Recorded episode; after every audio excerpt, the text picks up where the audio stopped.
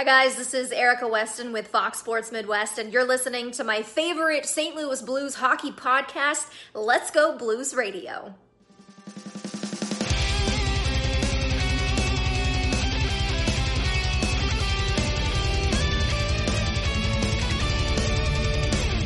Hi there everyone, I'm Hayley Wickenheiser, and this is Let's Go Blues Radio, past to the future.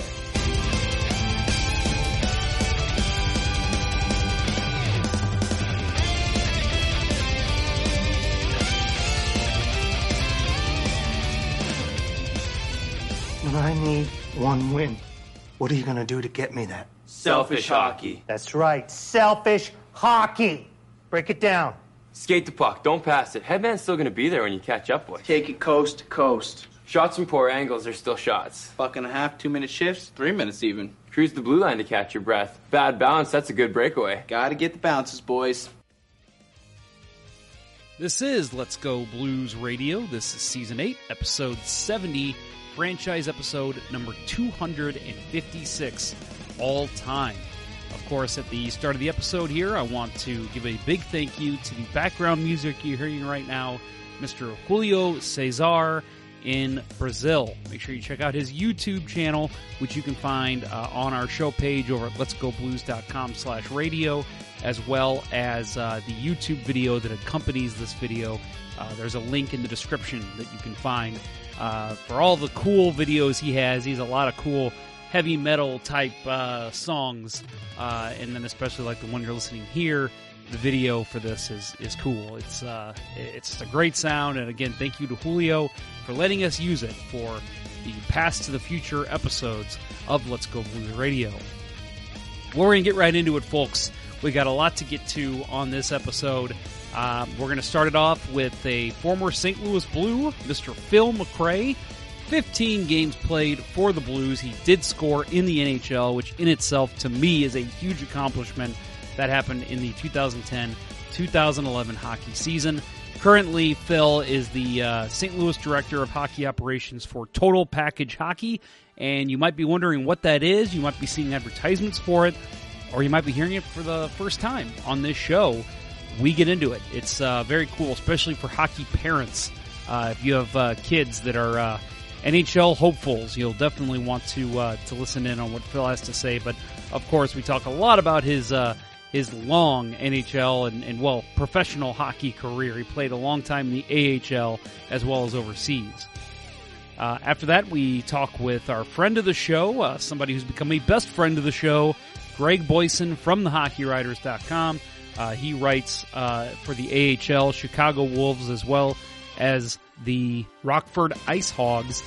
And we talk Klim Kostin. So this is an episode that you're going to want to find out more about. Uh, probably one of the most discussed Blues prospects right now. And uh, get his take on whether he thinks Klim Kostin is going to be an N H L player anytime soon. Well, let's get right into it, folks. Here is our first interview, our past portion of the show, Mister Phil McRae. And we are back with the past portion of ba- uh, Past to the Future, Let's Go Blues Radio.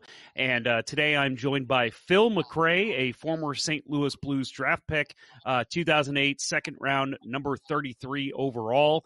Uh, you also may remember his father, Uh, Basil McRae, played for the Blues from nineteen ninety-two to nineteen, I'm sorry, nineteen ninety-two ninety-three to ninety-five ninety-six. Uh, but uh, more importantly, Phil has uh, played ten years of professional hockey, played with the Peoria Rivermen most notably, but has also played with the Chicago Wolves. And then uh, we'll get into some of his international play as well. Uh, Phil, thank you very much for joining the show. Yeah, thanks a lot for having me on. I uh, appreciate it. Do you go by Phil or Philip? Uh, Phil's fine. You know, usually okay. Philip if it's something, you know, formal, but, you know, Phil, Phil for the most part. We're not very formal on this show, so we'll go with Phil. All right. Uh, so first of all, I wanted to ask you about, so you were born in, uh, in Minnesota. Um, and then, uh, that was obviously where your dad was playing when that happened. And then you moved to Saint Louis. Uh, I believe you moved to Chesterfield, which is where you are now. Um, What what did what were your first? I mean, obviously you were a kid, but what was the impression on the McRae family that Saint Louis made? Well, you know, I was pretty young, so I don't I don't remember my my initial thoughts, but I just remember, you know, one thing about Saint Louis that that I really enjoyed and that my family, my parents really enjoyed was we were in a great neighborhood in Chesterfield. We had awesome neighbors, a uh, great group of kids. It just seemed like a, a really good, really good place to raise a family. And I think that's part of the reason why when my father did retire from playing, you know, him and my mom are both Canadian, but they made the decision to, to stay put in Saint Louis and raise our family here. So, um, you know, they, they moved, uh, a while back and they live in Columbus now, but they really miss Saint Louis. And I wouldn't be surprised if one day they, they make the move back here. Yeah, let's hope. We we have a plenty of uh, Blues alumni. As you mentioned, you had dinner last night and saw Bernie Federko out. So it's funny, wherever you go in the city, it, it seems like you run into uh, Blues or Cardinals alumni. So, yeah, it's definitely a great spot for that. Um, I wanted to ask you about your dad uh, before we get started talking about your career. Um, first of all, I think the most important burning question that we could have for you is how close of friends is he with Gordon Bombay?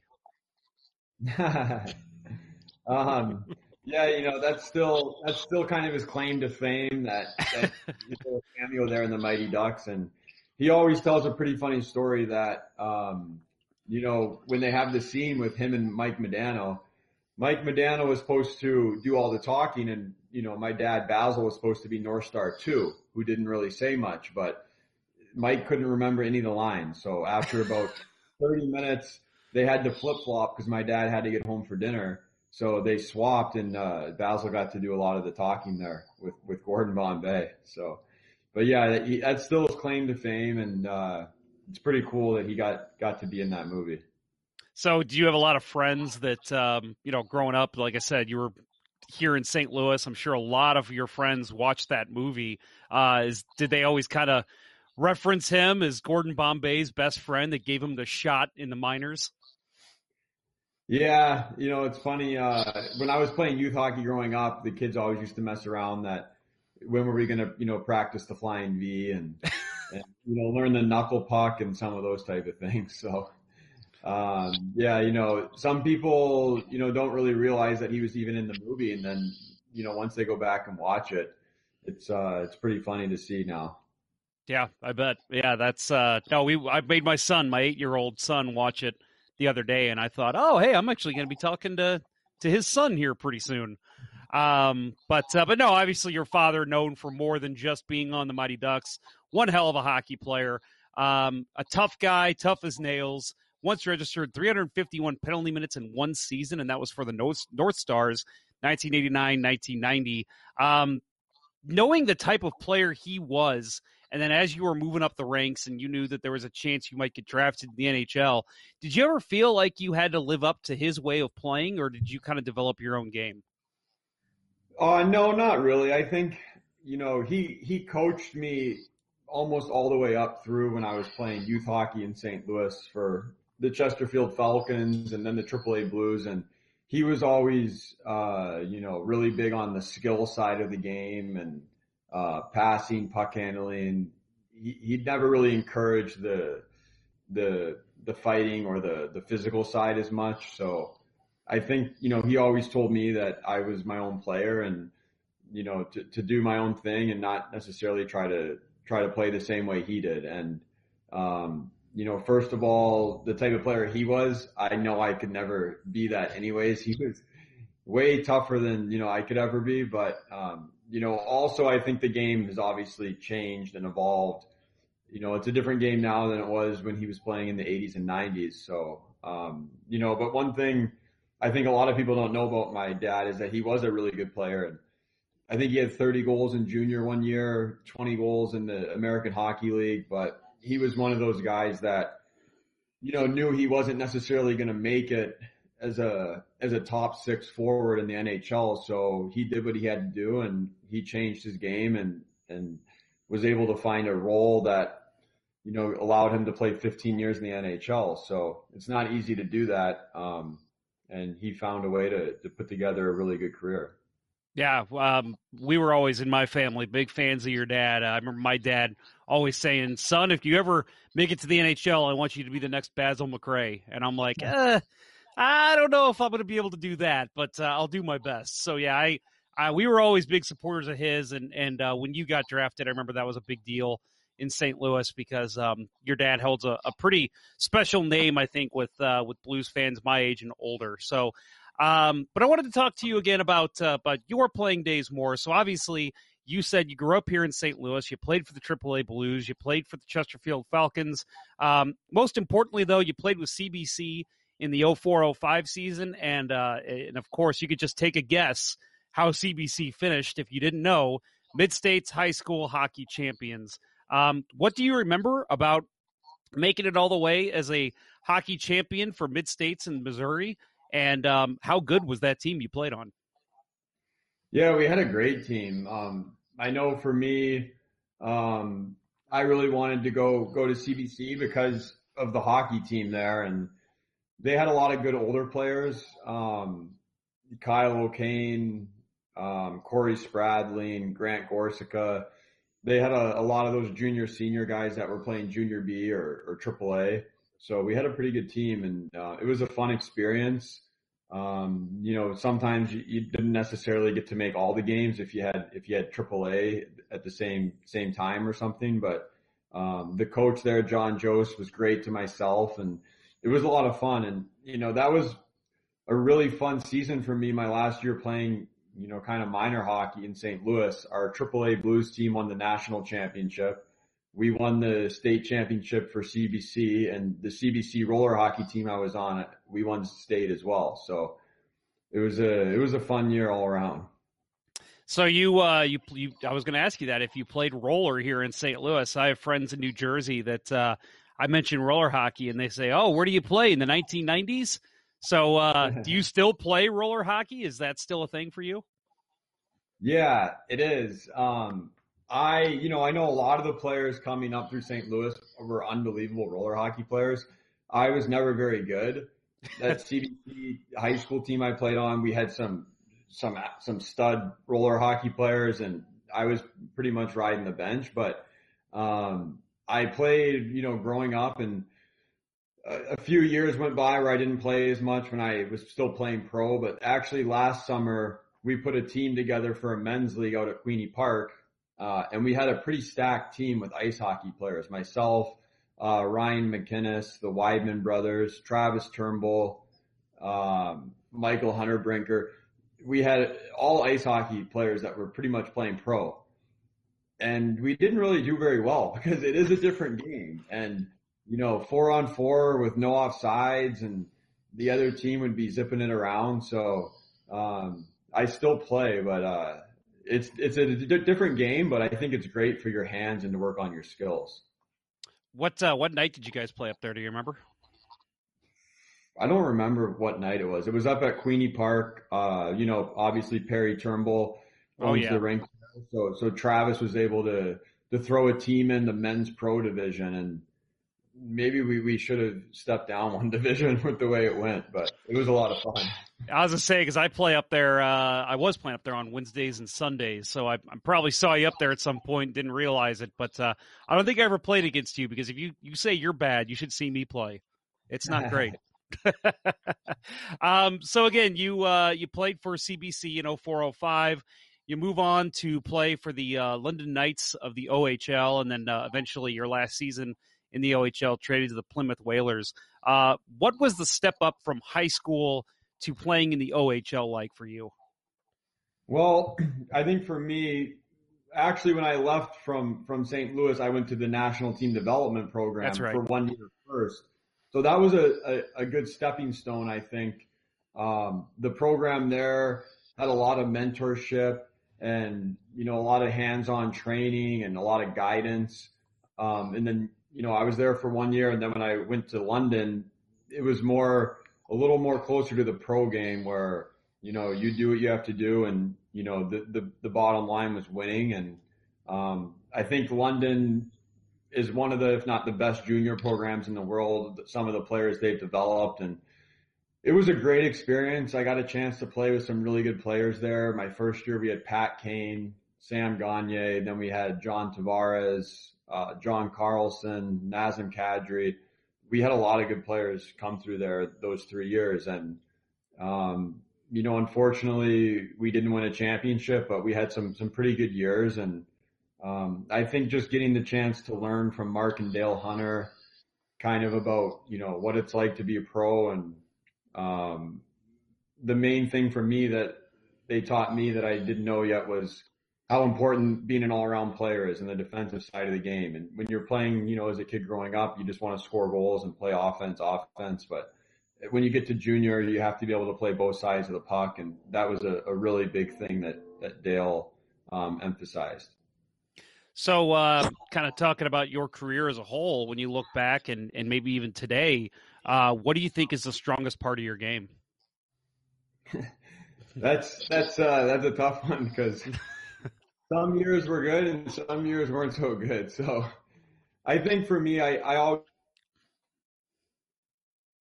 like, to, uh, you know, just uh, try and make my line mates better. And um, I think, you know, being a playmaker and making good passes and at the same time being responsible defensively, winning faceoffs. I think as a centerman, you just try and be the strongest all-around player you can be. Um, you know, for me, I think some of my biggest weaknesses through my career, the consistency. I think that's, you know, one of the things that's the biggest difference when you're in the American Hockey League. To get from the American Hockey League to the N H L, there's a lot of great players in the A H L, but the guys that are the most consistent, you know, are the ones that are gonna gonna make it to the next level. For myself, I had I had games where I played great, and I had games where I was invisible. So, you know, The the good players, they have great games, and then they have the games where they're not so good. They're still pretty good. So the coach can rely on them. They know what they're going to get. Um, you know, the two things for me is consistency and also just the ability to adapt and maybe change your role.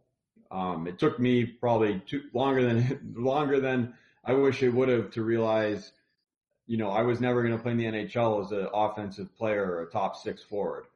You know, the guys that are really good players but aren't necessarily going to make it in that top six role, if they can, you know, figure out a way to change their game and, and find, find you know, a, a specific skill set that, that they have, whether it's blocking shots, winning faceoffs, killing penalties, being a checker, shutdown guy. Um, you know, I think that's that's one of the things that gets those guys from the from the A H L to the N H L. Um, so again, you, uh, you drafted by the Blues in two thousand eight, second round. Um, was, was, were the, I'm guessing the Blues were your team growing up, um, despite your dad playing kind of all over. Um, and, but, you know, living here in Saint Louis, going to high school out here, I'm sure all your friends are Blues fans.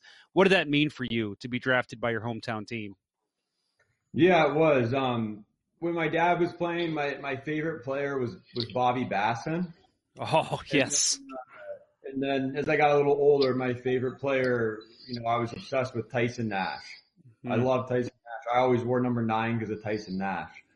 So, you know, when the draft did come, of course, every every player hopes to go to their hometown. Um, it's it's a dream to be drafted at all, but to get picked by your hometown is pretty special. And um, it was an awesome feeling. It, you know, obviously your dream is to to play for your hometown team. When you're a kid playing in the driveway, you know, you're, you're winning a cup for your hometown team. So it was, it was pretty special. And, um, you know, to get a chance to, to play a handful of games with them was really my childhood dream coming true. So something I'll never forget. Um, so I wanted to ask you, kind of looking back, um, you said you were happy to be drafted by your hometown team, but everybody is. We had Carlo Koliakovo on the show and he talked about how special it was for him to be drafted by uh, the Toronto Maple Leafs, his hometown team. But if you look back, do you feel like you should have gotten a – if it would have been better for you to get a fresh start somewhere else, or would you – if you could go back and change it, would you? Would you rather still be a, a drafted by the Saint Louis Blues? No, I don't I don't think I would have wanted to change anything, because at the end of the day, I still got to, to play – um in the National Hockey League and scored a goal in the N H L. And, you know, if you go somewhere else, you, you don't know, maybe that doesn't happen and you never play a game. So, um but I think, you know, for me, in Saint Louis, it got to a point where I think I did need maybe a fresh start. And, and that's when I, I went and tried the year in Europe, went to Finland. Um, but, you know, definitely there's a lot of positives and great things about being drafted by your home hometown team. But uh, maybe there's a there's some things that, you know, maybe a little more pressure. There's some some more distractions. Maybe you have your, your, your friends pulling you every which way, and, you know, you're training here in the summer. There's a lot going on, and um, maybe there's a couple more challenges, but I think for the most part, more positives than negatives for sure. So, um, you know, the way I look at it is I got to play in the N H L, and if I would have went to a different organization, maybe that doesn't happen. So. Uh, so one of the, the bigger parts I would think of your career, and we haven't even mentioned yet, was in twenty ten, you were on uh, the Team U S A under twenty team, and uh, you were a gold medalist. What was that experience like? Yeah, that's probably really the highlight of my career as far as, you know, winning a championship. And I was lucky enough to play for U S A for the under seventeens and under eighteens and kind of go through the program a little bit. And obviously, the World Juniors is really the big one at the end of, of your junior career, and it was a great experience, not only to win a gold medal, but to beat Canada in the gold medal game in overtime in Canada was pretty awesome. So um, John Carlson was able to get the overtime winner there for us. I think actually Jake Allen was in net for Canada. So, um, you know, it it was a it was a cool experience, and we had a lot of players from that team that are doing really well right now in the N H L. Yeah. Oh, yeah. Look at that roster. It's chocked full of players like that. You mentioned playing with guys like Patrick Kane and John Tavares. Those guys are storming the league now, too. So you definitely have uh, played with your fair share of, of top talent um, in the N H L. But uh, after the uh, the gold medal, you joined the Peoria Rivermen in twenty ten, twenty eleven. Um, and uh, we'll get to your call-up to the Blues in a second. But uh I know Peoria fairly well. Uh, back when Peoria was the Blues minor league team, I went up there a ton to, to see Rivermen games just because uh, I, I loved the atmosphere. What was your favorite part of uh, being in Peoria? Yeah, and props for the hat that you were wearing, Rivermen hat, yeah. too. Yep. Um, you know, honestly, my favorite part of looking back at Peoria was just the guys that I played with there. We had a really tight team. Um, you know, the American Hockey League's a development league with a lot of young players. We had, I think, six or seven rookies my rookie year. So we had a lot of nineteen ninety birth years. And the crazy thing about it was we were all, for the most part, O H L guys. Um, Anthony Niagro, uh, Mark Condari, Della Rovere, Anthony Peluso. We had a group of guys that we all knew each other even before we turned pro. So it was a lot of fun. Uh, Jared Bednar was a great first coach to have in pro. He was a great teacher. Um, I think he helped me out a lot uh, my first couple of years there. And uh, yeah, it was it was a really good time. The fan base there wasn't the biggest, but they were loyal and they loved their hockey team. So um, I was happy to see that when when the Rivermen, you know, moved from the A H L to Chicago, that Peoria still kept a pro team there with the S P H L. So I think, I think Peoria is a great hockey city. Yeah, I agree. It, it's, uh, you mentioned the S P H L. I went up and saw a game, I think it was last season, and it seems like those loyal fans, they're all still there. So um, hopefully that continues because I, as, a, as I said, I, I love Peoria as well. It's a beautiful city. Uh, The outdoor patio for Steak and Shake is something that uh, is, is you don't find anywhere else. So I love it. Right. yeah, um, I wish I could say I never, never sat on that patio, but yeah, I've right. been, been there a couple times. yeah, right. um, so uh, again, you're with Peoria. You uh, got your first N H L call up that season, twenty ten, twenty eleven. Um, I'm going to ask you some trivia here, some trivia about yourself. I'm sure you're going to remember all these. When was your first N H L game? Oh, I, I, maybe you don't know. It was in February, I think, of, of uh, twenty eleven. But I, I know it was obviously it was in Anaheim against the Ducks.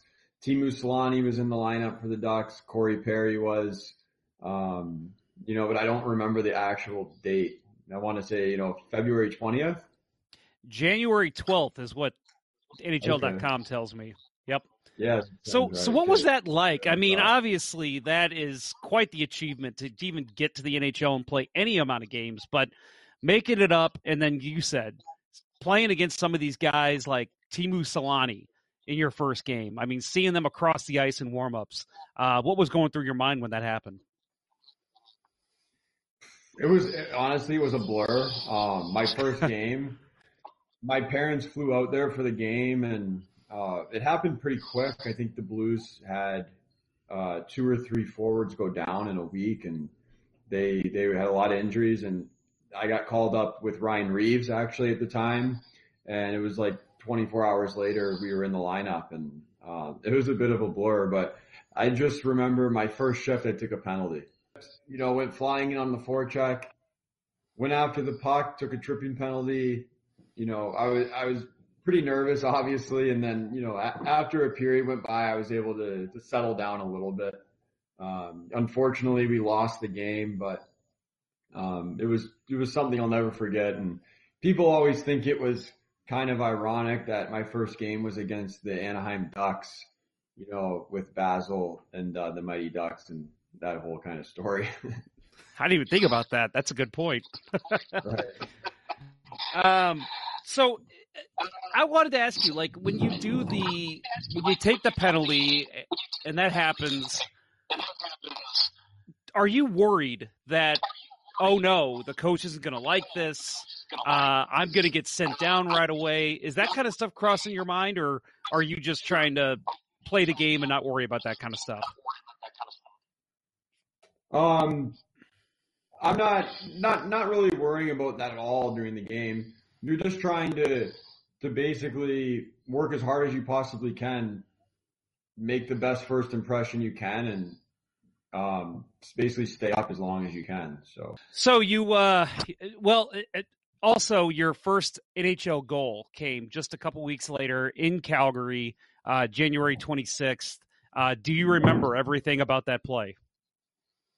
Yeah, that I do. Um, uh, in Calgary, you know, Dave McClement made a, went in on the forecheck, made a great play driving the puck to the net, and uh, loose rebound in front, and I was able to bang it in past Mika Kiprasov. Um, you know, that's one thing. When you only have one goal in the N H L, you don't forget it. Yep. No, I, so. I've talked to many players who still, you know, scored a hundred goals, and they remember everything about their first goal. So pretty cool. You're able to experience that in a Blues jersey. Yeah. Um, yeah. That was something I'll never forget. And actually I was able to get the puck, and I have the puck in a nice frame here in my house. So, um, you know, something I'll have forever. Oh, that's good. Um, so your first home game was, was right in the middle of that.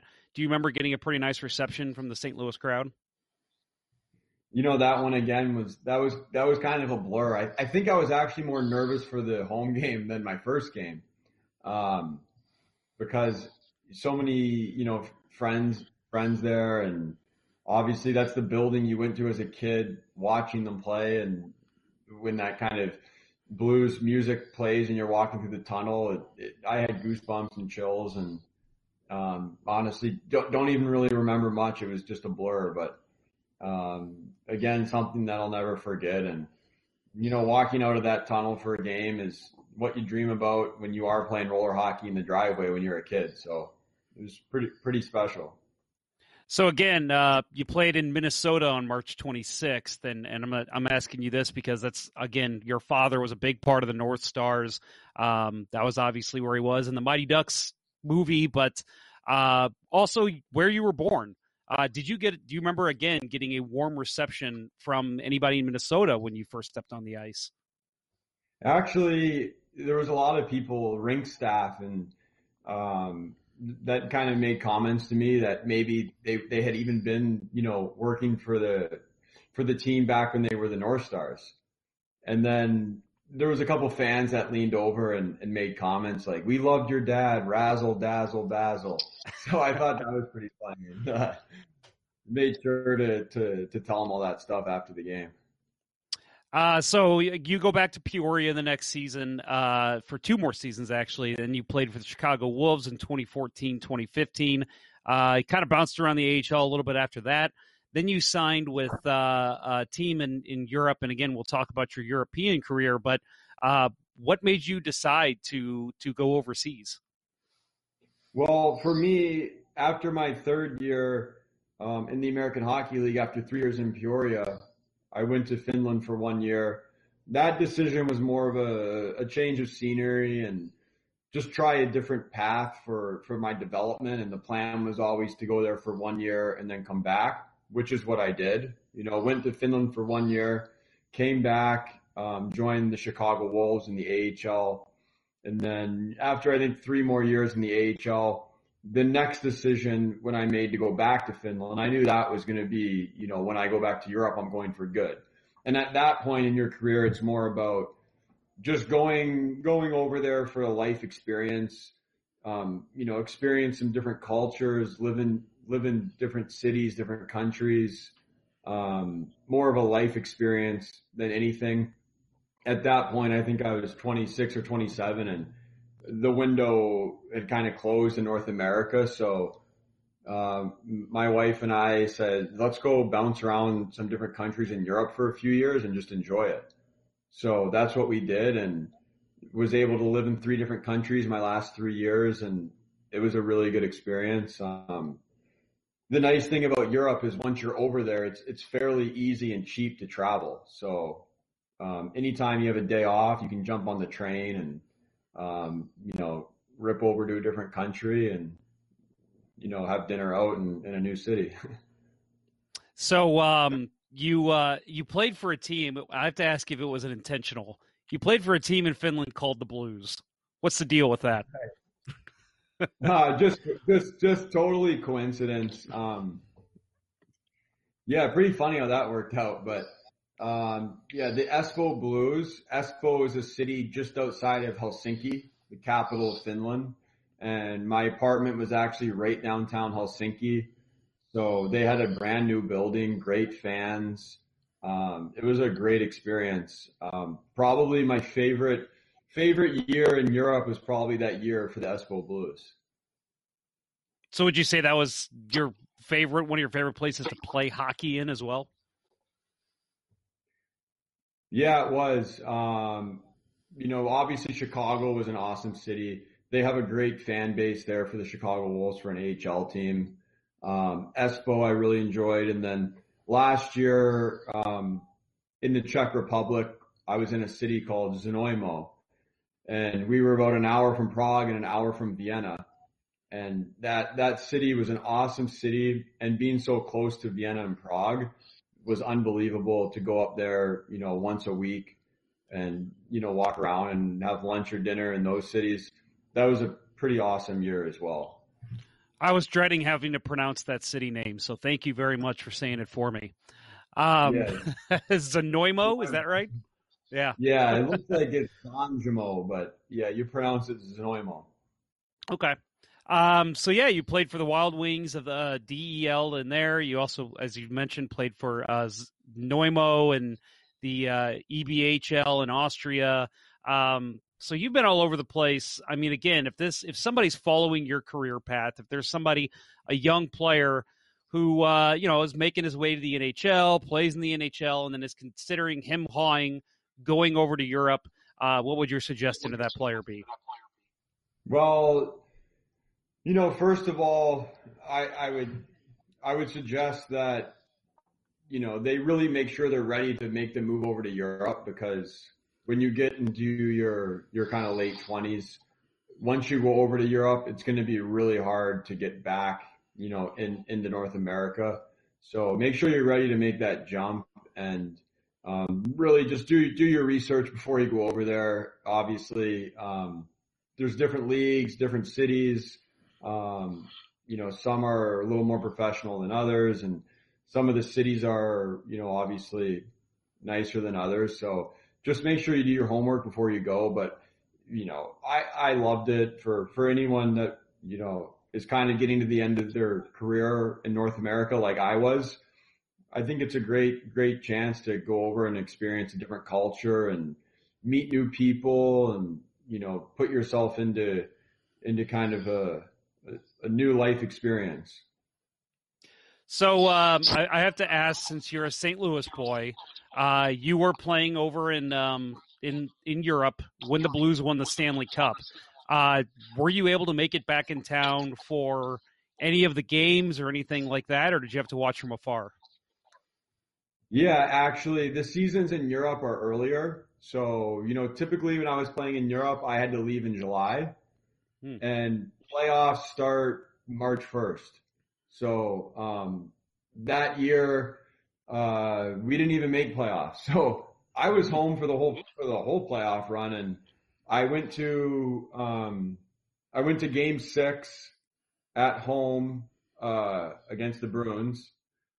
Um, so I was at Game Six, and then, you know, when the Blues won the Cup, I was just like any other Saint Louis fan downtown celebrating. Had a group of group of friends down there, and we uh, we bounced around a few spots, and you know enjoyed it with uh, with the rest of the city. It was you know unbelievable, unbelievable experience. Was really happy, and obviously uh, I got to play with some of the players that were able to win the cup. So to see some of the guys that I played with in the A H L, uh, Jaden Schwartz, um, obviously Jordan Binnington, Joel Edmondson. You know, I was with those guys when they were grinding in the A H L. So to see them win the Stanley Cup, I was really happy for them. You uh, still talk to any of those guys on occasion? Yeah, a little bit. Um, kind of lose touch over the years because, you know, every year, you know, you're you're playing with a group of new guys and um, you lose touch a little bit. But, you know, if I see them around the rinks and stuff, you know, always uh, always nice to catch up with any any old teammates. Right. Um, do you still talk to any of the other uh, the Saint Louis kids that, that made their way to the N H L? You mentioned, um, uh, well, we, we talked about Anthony Peluso, but, um, you know, Brandon Bolig, any of those types of guys. You ever talk to any of them? Yeah, you know, obviously Saint Louis has come a long way with, with the, the players that are making it. And um, I actually lived with uh, Keith Kachuk and, you know, his family for a couple of years when I was younger in the summers. So I know Matthew and Brady pretty well. Um, and just, just from training in the summer, uh, our group last summer, we had, uh, Trent Frederick, Logan Brown, Ryan McInnes, um, trained with Clayton Keller one summer. So, you know, the hockey community in Saint Louis, obviously it's getting bigger and there's more kids making it, but it's still, you know, small enough where we're all skating together and working out together. And now that I'm retired, I'm usually leaving the gym as that whole group's walking in, but uh, still get to see them, still get to kind of see them and see how they're doing. Um, so I want to talk to you about uh, your your post playing career. So you, uh, you you mentioned that you were playing up until this last season. Uh, you decided to come home to Saint Louis. And now you're with uh, Total Package Hockey. So tell me about your decision to want to join them. You mentioned that uh, it was something that you were kind of hoping you would be in line for. And then also uh, tell me about Total Package Hockey, what they do, and, and what people can expect from them. Yeah, so for me, first of all, I always loved the, the development side of the game, the individual skills. I think I got that from even my dad when he was, you know, helping me out when I was a kid. Um, and then just playing in those development leagues like the A H L and the leagues in Europe, there was a lot of emphasis on the development and the individual skills of the young players to help get them to the next level. So I always really enjoyed that. And the last couple of years, I did some camps and clinics and did some lessons. And especially last summer, um, I ran two full one-week camps with two thousand seven and two thousand six birth year players. And last summer, I really noticed my passion starting to change. I was, I was more excited to get to the rink to help them develop their game than I was to go to the rink to develop my own game. Wow. So I kind of knew I was, I was getting ready to make that transition. And, uh, so when I was playing in the Czech Republic last year, I actually got encouraged to, to put my resume in for Total Package Hockey, and I didn't really know too much about it. Um, did my homework on it, and I was pretty intrigued. So as I kind of went through the hiring process and made some presentations to the hiring committee, I, I really felt that the the Center of Excellence Academy style school that was coming to Saint Louis really was the best platform to to develop and to mentor and to help these kids grow. So the more I kind of went down the process, the more I, I really, really wanted to get the position. And being from Saint Louis, knowing the, the entire youth hockey organization, how it works, I really felt it was a model that was missing in Saint Louis, and that would really help strengthen the programs here. Um, you know, one thing about the T P H Center of Excellence that's coming to Saint Louis, uh, there's ten academy-style schools in the U S A lot of the other programs, they're paired up with a specific club, or they have their own T P H team. I felt it was important in Saint Louis not to go that route and to be just the school and accept kids from all the organizations, because I know we have great organizations in Saint Louis already. Um, you know, Triple A Blues, Car Shield, Lady Blues, Central States programs. So I, I wanted to be be an organization that that helps them develop their players, not necessarily competes with them to, to get players and that type of thing. So that's kind of how it all came together. Um, what, what the Center of Excellence is, we're an academy style school for student athletes, boys and girls, grade six to grade twelve, playing hockey at a triple A or tier one double A level. Um, the entire school is based out of Centene Community Ice Center. So the whole idea behind it is um, these students are going to get the ideal balance athletically, academically, and socially.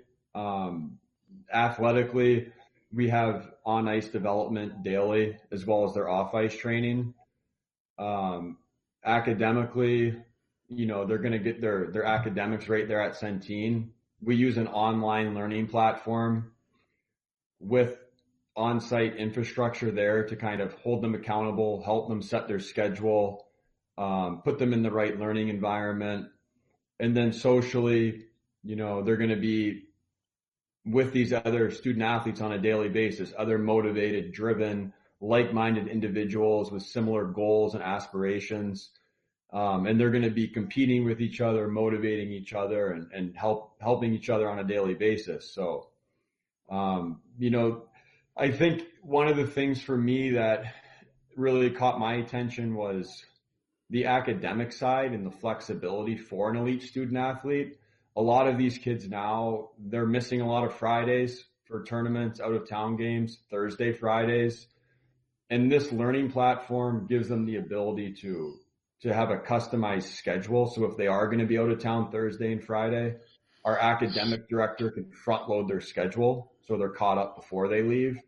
And at the same time, if they are in Detroit for a tournament, they can still get their coursework from the road because they just need their laptop and the internet. So, you know, that was one thing. Another thing is a lot of these student athletes now, they're doing their private skating lessons or, or power skating before school at six a.m. Then they're going to school all day long. Then they have their off-ice training after school, then their club practice at night. So this is a way for them to really get everything they need as an elite student athlete from eight a.m. to four p.m. And when their day ends at four, they've gotten everything they need athletically, academically, and then they're going to have time for their social life and to be a kid and to, and to get the proper rest and recovery that they need as well. So, um, it's, that's really what it's geared, geared around. And, you know, right now we have, uh, seventeen student athletes fully enrolled for the upcoming school year. And we have about twenty-seven that have applied. So, you know, we're aiming for that twenty-five to thirty student athlete range in year one. And, uh, you know, it looks like we're right about on track. So it's going pretty well. And I've really enjoyed it so far. I'm a huge believer in the model for a bunch of different reasons. And, you know, the main thing I thought when I, when I looked into the model was, wow, I wish they had this when I was a kid. Yeah. I no kidding. Yeah, no kidding. So, yeah. So that's kind yeah. of a big, big picture of it. Um, we put a great staff together. You know, myself as the director, Our academic director is Rachel Moore, who played Division One field hockey at S L U before she was the academic director for over two hundred student athletes at Lindenwood. And she really wanted to work with younger student athletes in a smaller number so she could make a more positive and larger impact. So I think it's a great fit for her. Um, Bruce Racine is our goalie coach. And then uh, our player development coach we've recently hired is Bobby Feaster, who was the manager last year for the Manitoba Moose in the A H L and did his internship with the Columbus Blue Jackets and, you know, has a lot of experience with the, the analytical side of the game.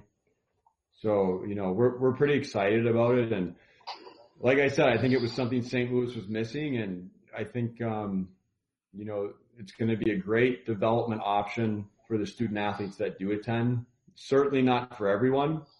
Um, you know, it's really for those student athletes that have that real strong passion for hockey, goals and dreams to play junior one day, to play college, to play in the N H L. And really we're geared towards helping our student athletes get to that level, junior and college, but also having them prepared to have success when they do get there. So we have a large emphasis on daily habits, lifestyle skills, character traits, time management, all the things that are going to make them successful in hockey, in school, but just in life in general.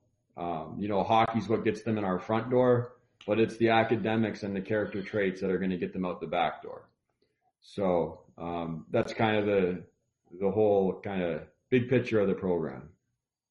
Yeah, I mean, I'll say, like you said, when I was a kid, it was six a.m. practice, seven thirty go to school, and then maybe we had a game that night. And, you know, I'm sure your schedule is even more rigorous because you were actually had aspirations of of taking your game farther. So for even for someone like me who just wanted to play for the high school team, um that's something that, that was missing for me because, you know, it was, like you said, it's something that would have helped supplement my, not only my skills on the ice, but my ability to kind of manage time and uh, learn academically everything I needed to know. So um, this is something I agree with you. And this is a big reason I wanted to have you on the show, Phil, was because this is something that was, has been missing from Saint Louis. Um, you know, we've got hockey schools out here. We've got programs that are great at helping kids, but there are so many other aspects of of being even just a junior player that nobody thinks about. And so having someone like you who's been through it, and then um, just, you know, you mentioned Rachel Moore, everybody else, it's a huge deal. And um, I, I, I think the from what I've seen, granted this is new to Saint Louis, but from what I've seen, it's it's a model I believe in as well. And Uh, really happy to welcome you guys to Saint Louis. It's very cool that you guys are here. Um, so let me go and ask then where, uh, how can, if there's a parent listening, if there's a student listening right now, um, how can they go about getting them signed up for Total Package Hockey? Uh, you can go to total package hockey dot com. Um, then you can go to, you know, you can check it out and lots of info on there, but there, you can go to regions. There'll be the ten regions uh where we have the, the academy schools. You would click on Saint Louis and, and request more information, and, and you'd go from there. There's there's an application process, and you know, myself, I, I interview the student athletes and, and ask them about their short-term goals, long-term goals, what they really hope to get out of the Center of Excellence if they do attend. Um, you know, we have a meeting with the family, and and of course Rachel, you know, learns about the student as a student, their strengths and weaknesses in the classroom, and, and really start to build a relationship. And, and then you go from there. So, um, you know, I think another, another thing for me that I really like about the model for Saint Louis is there's a lot of great players in Saint Louis that they feel like they have to leave Saint Louis maybe earlier than they need to at fourteen, fifteen years old, especially on the girls' side, to go to places like Shattuck Saint Mary and Culver and some of these East Coast academies and prep schools. And I think with the Center of Excellence paired with their Triple A club, whether it's Lady Blues, Triple A Blues, Car Shield, whatever it might be, the Center of Excellence paired up with that club, it's a development option now that they're going to get what they need, and they can stay home until they're really ready to, to leave, you know, physically, maturity wise, to go to the U S H L or the O H L or whatever it might be. So I think it'll it'll it'll be a development option that will allow some of these players to stay home a little longer as well. Yeah, I think that's uh, a lot of parents are going to love that, because uh, I know that uh, there's been a lot of players. I mean, Bernie Federko's book mentioned um, how he wanted to go play in Saskatchewan uh, for the the big province team, but his family didn't want him to leave. And so uh, something like this, you don't have to leave. You can stay here. You can work on your schooling. You can work on your hockey. You don't have to go anywhere. And I think that's a, a very important aspect of uh, T P H hockey. So, um, again, very happy to have them involved here in Saint Louis. And uh, you mentioned the website, total package hockey dot com. Um, can they interact with you at all? If anybody wants to interact with you on social media, or, um, you know, is there anywhere people can find you if they want to talk to you specifically about it? Um, I, I myself don't, don't have any, any of that stuff, but, uh, we have a Total Package Hockey Saint Louis, uh, Instagram, Twitter, Facebook. Um, but, you know, if, if a student athlete requests more information for our Center of Excellence Academy model, and we've put together some different virtual open houses and, and very educational things that, that they can, that will be sent to them. And if they, if they're seriously considering it, um, then that, that's the point where, you know, I, I get in touch with the family, and we have that type of Zoom or uh virtual meeting, um, with the student athlete and the family, and, and really figure out if it might be the right path for them. Great. Again, that's total package hockey dot com for anybody interested. And, and uh, for anybody who else wants to check them out on social media, I'll post the links with this show. So go over to let's go blues dot com slash radio, and uh, I'll have all the links for their social media channels. Phil, uh, this has been enlightening. This has been fun. And uh, I really appreciate you coming on the show today. Thanks a lot. I appreciate it. And thanks for having me on. And we'll have to do it again sometime down the road here. Oh, agree. Definitely. one hundred percent. Uh, thank you, Phil. And um, I hope you and your family are staying safe. Thanks. You as well. And have a great day. We'll, we'll talk to you soon. You too. Hey, listeners, this is Brandon Bowling. I know, I know I'm a former Chicago Blackhawk, but I grew up in Saint Charles, and I'm a Saint Louisan at heart. My wife and I recently co-founded Dana Eve, a health and fitness company that offers convenient workouts for anyone, anytime, anywhere. My wife is also a former athlete. She played Division One college soccer and is now a certified personal trainer. Upon founding this business, we adopted the motto, you can change your life in less than thirty minutes a day. After years of constant wear and tear from her sport, Dana developed her own method of training, the D E method, which was designed to go where you go. Using your own body weight along with our Anywhere Gym, Dana will help you achieve lasting fitness in mind, body, and spirit, whether on the move or in the comfort of your own home. Visit w w w dot dana eve dot com to start your free trial. That's D A N N A H E V E dot com. And we are here with the future portion of Let's Go Blues Radio, past to the future. I am talking again with, I think we can call him a friend of the show now, Greg Boysen of uh, the hockey writers dot com. He's a credentialed A H L writer for the Chicago Wolves and the Rockford Ice Hogs. Greg, thank you once again for coming on the show. Absolutely. It's been a lot of fun. Yeah, definitely. Um, and, and, you know, of course, we're not doing this all at once, all three of these interviews. This is uh, this is completely spaced out over a couple weeks. That's what I'm going to tell people, at least. Um, oh, yeah. this, this, has been a daily, this has been a daily routine for months. It's, it's exactly part of, part of my part of my morning ritual. That's right. That's right. Uh, Greg, I want to ask you, because again, you are a Blackhawks guy. You are a Chicago guy through and through. You uh, have a Blackhawks jersey hanging behind you, and this is an audio podcast, so nobody can see that. Is that a Brent Seabrook jersey I see? Uh, no, actually, it is a uh, oh. an Jeremy Roenick uh, jersey, one of my heroes okay. from my childhood.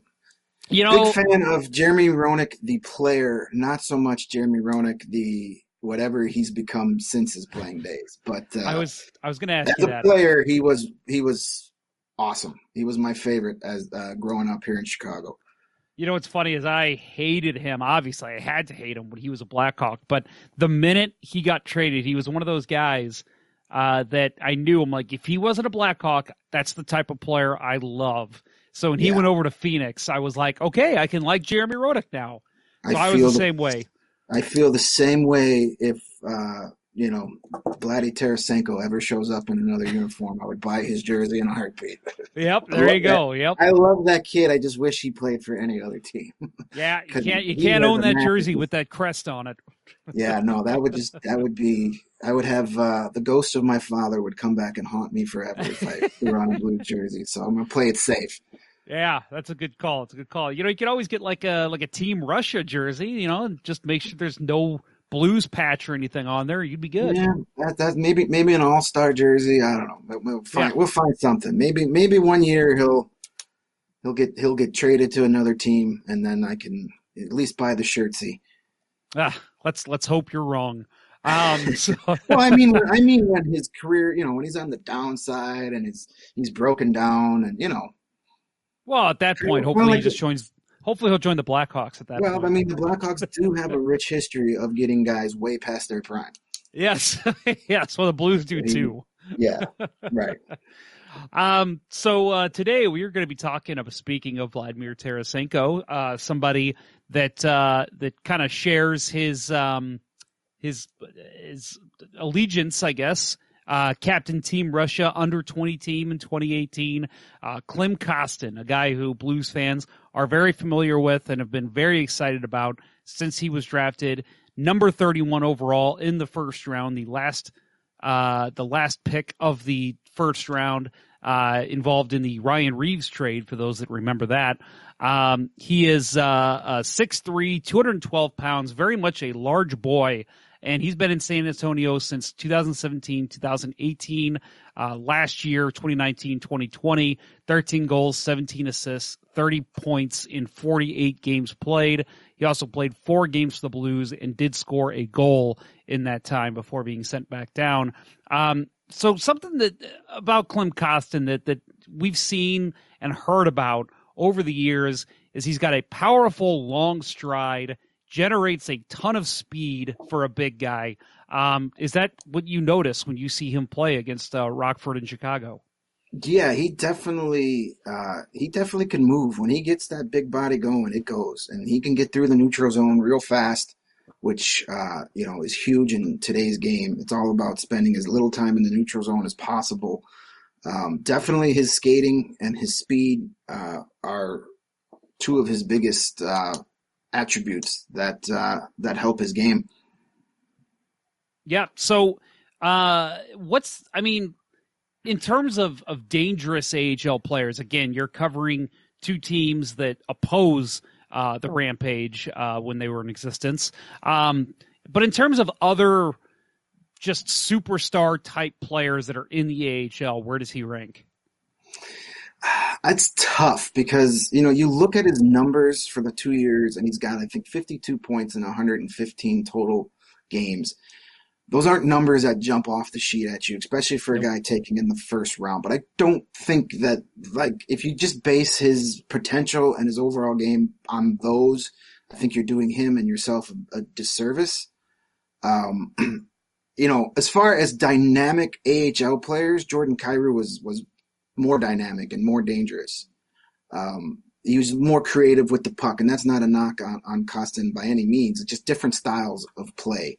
Mm-hmm. Um, but, you know, I think he he's took him a while to get his footing in the North American game. Coming over from Russia at any age is difficult, especially as a teenager.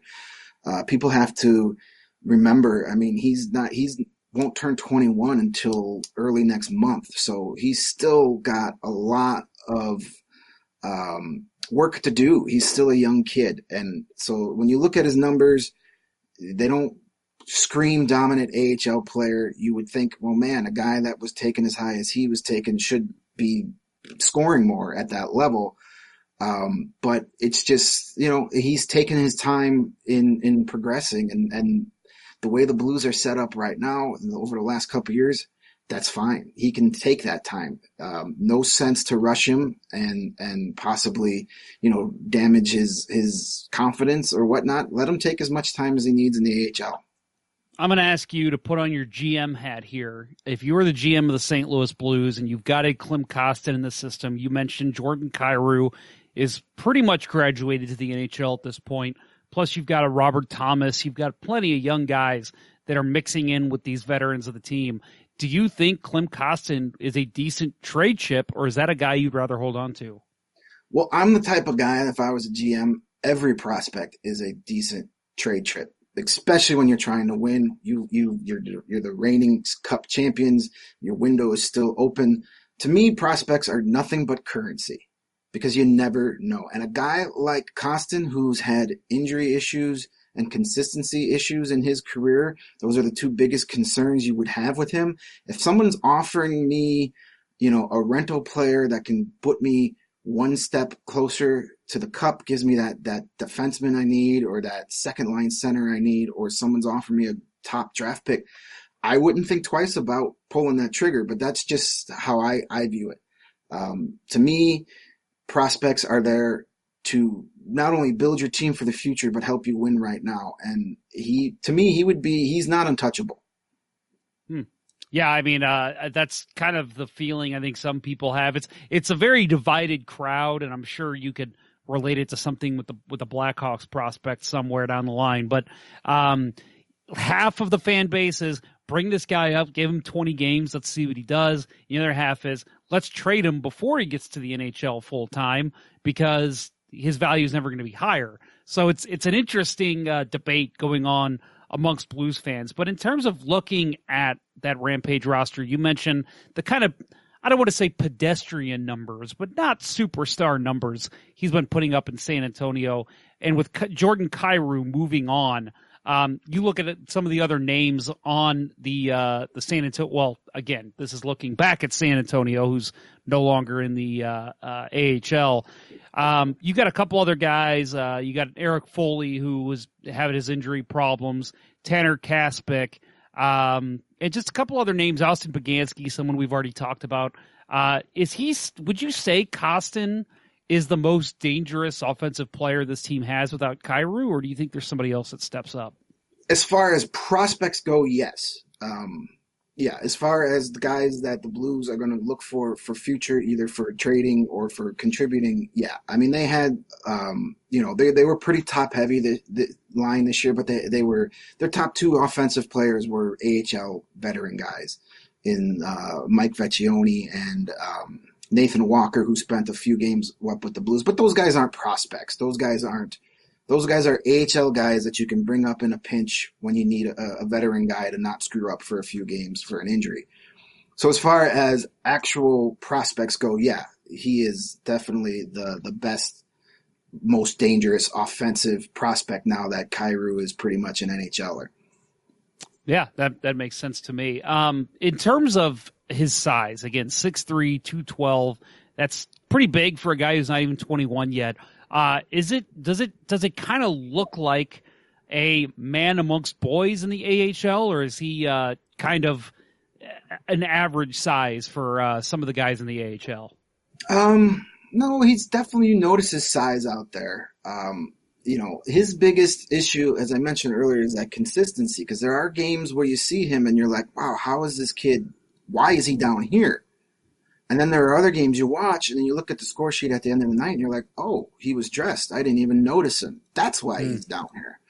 Mm. Um, so he's got the N H L frame. He's got that, that big body that general managers drew over. And as we mentioned, he, he moves very well for a big man, and he plays with that edge, and he's got the scoring ability, but he hasn't been able to bring it on a nightly basis yet. But that's, again, we talked about, he's not even twenty-one. That's something that most young players at that age, that is their biggest hurdle, is figuring out how to bring it every night. And usually when they figure that out is when they get the call up. Hmm. Well, again, we were talking uh, Klim Kostin. This was uh, Greg Boyson of the Hockey Writers. Uh, Greg, I want to thank you again for coming on the show. And for those that maybe didn't hear you in the previous episodes, um, where can people find your work? How can they find you on social media? Yeah, just head over to uh, the hockey writers dot com. Um, I'm part of a big group. I think we have over eighty writers working for us now, uh, doing the daily Uh, today in hockey history post, putting a lot of fun stuff. So if you know this, you do a past portion of your show. So for you guys listening who love the hear about former players, uh, every day I'm doing a you know history posts, a lot of fun stuff in there, a lot of great names from the past show up. Those are usually close to the top of the page, so just over, head over to hockey writers dot com and click on those. You can also follow me on Twitter at Greg Boysen, B O Y S E N, and during the season I'm live tweeting uh, from an A H L press box more nights than not. Awesome. Well, Greg, thank you very much for joining the show. We appreciate it, and uh, I'm sure we'll be having you on again here sometime soon. All right, looking forward to it. Yep. Big thanks goes out to Phil and Greg for helping out with this episode. Uh, remember, folks, to check out lets go blues dot com uh, for the radio site, which is lets go blues dot com slash radio or lets go blues dot com slash shop, where you can get shirts and stickers. And again, anybody who wants a jersey, uh, they are uh, they are beautiful. God, they are beautiful. Um, you have to contact me in order to do that. That is j ponder nine four at gmail dot com. Check us out our social media channels. You'll see uh, you'll see them. And if you haven't seen them but you're interested, let me know. I can send you pictures. And uh, they are they are just beautiful things. So if you uh, if you're interested in a Let's Go Blues Radio jersey, uh, they are forty-five bucks, I believe, and uh, it's worth the value. Very nice uh, with your name and number on it as well. Uh, Twitter handles for the show. Uh, you can find the show Twitter at L G B Radio. Kirk Price is at Kirk Price, Bill Days at Billy Blue Note, and myself, Jeff Ponder, can be found at J Ponder ninety-four. Also want to add that if you listen on Apple Podcasts, please give us that five-star rating on Apple. Uh, that uh, helps people find the show. Leave us a review, tell us what you like about us, and uh, that's uh, very much appreciated. So thank you to anyone who's planning on doing that. Next show for Let's Go Blues Radio, again, as I say every week, stay tuned. If we have some breaking N H L news, some Blues news, we'll do a live show next week. But otherwise, I've got a couple other uh, of these episodes lined up. Uh, Jeff Brown is somebody that I, uh, I'm actually speaking with later today, as well as uh, Joe Micheletti on Thursday, June eighteenth. So uh, they will both be on the show eventually very soon. And uh, I'm very excited to talk to both of them. Two guys, uh, one guy that I grew up watching, the other guy that I grew up listening on the broadcast. So uh, two very important people uh, in me becoming a hockey fan. Uh, Greg Boysen of the Hockey Writers uh, may join me again. Again, we've talked plenty of Blues prospects, um, and uh, I appreciate all the help he's given us in talking about them because he's seen them play a lot more than I have. Well, that will conclude this episode. So on behalf of Bill Day and Kirk Price, I'm Jeff Ponder, and let's go Blues. Uh, the Chiefs are at home tonight against Cyanisport at the War Memorial at eight. Good seats are still available. A look at sports. I think that went very well. Thank you for listening to Let's Go Blues Radio. Now take off, hosers. Well, there's ninety minutes of your life you'll never get back. Sorry. Saint Louis Blues, Saint Louis Blues. Have you heard the news about our Saint Louis Blues? They've only just begun, they're on their way to number one. Now there's no more blues for our Saint Louis Blues. The Blues are on the ice tonight again. They're rough and tough and got the stuff to win. They'll always get one more, no matter what the score. They are quite a hockey team, my friend.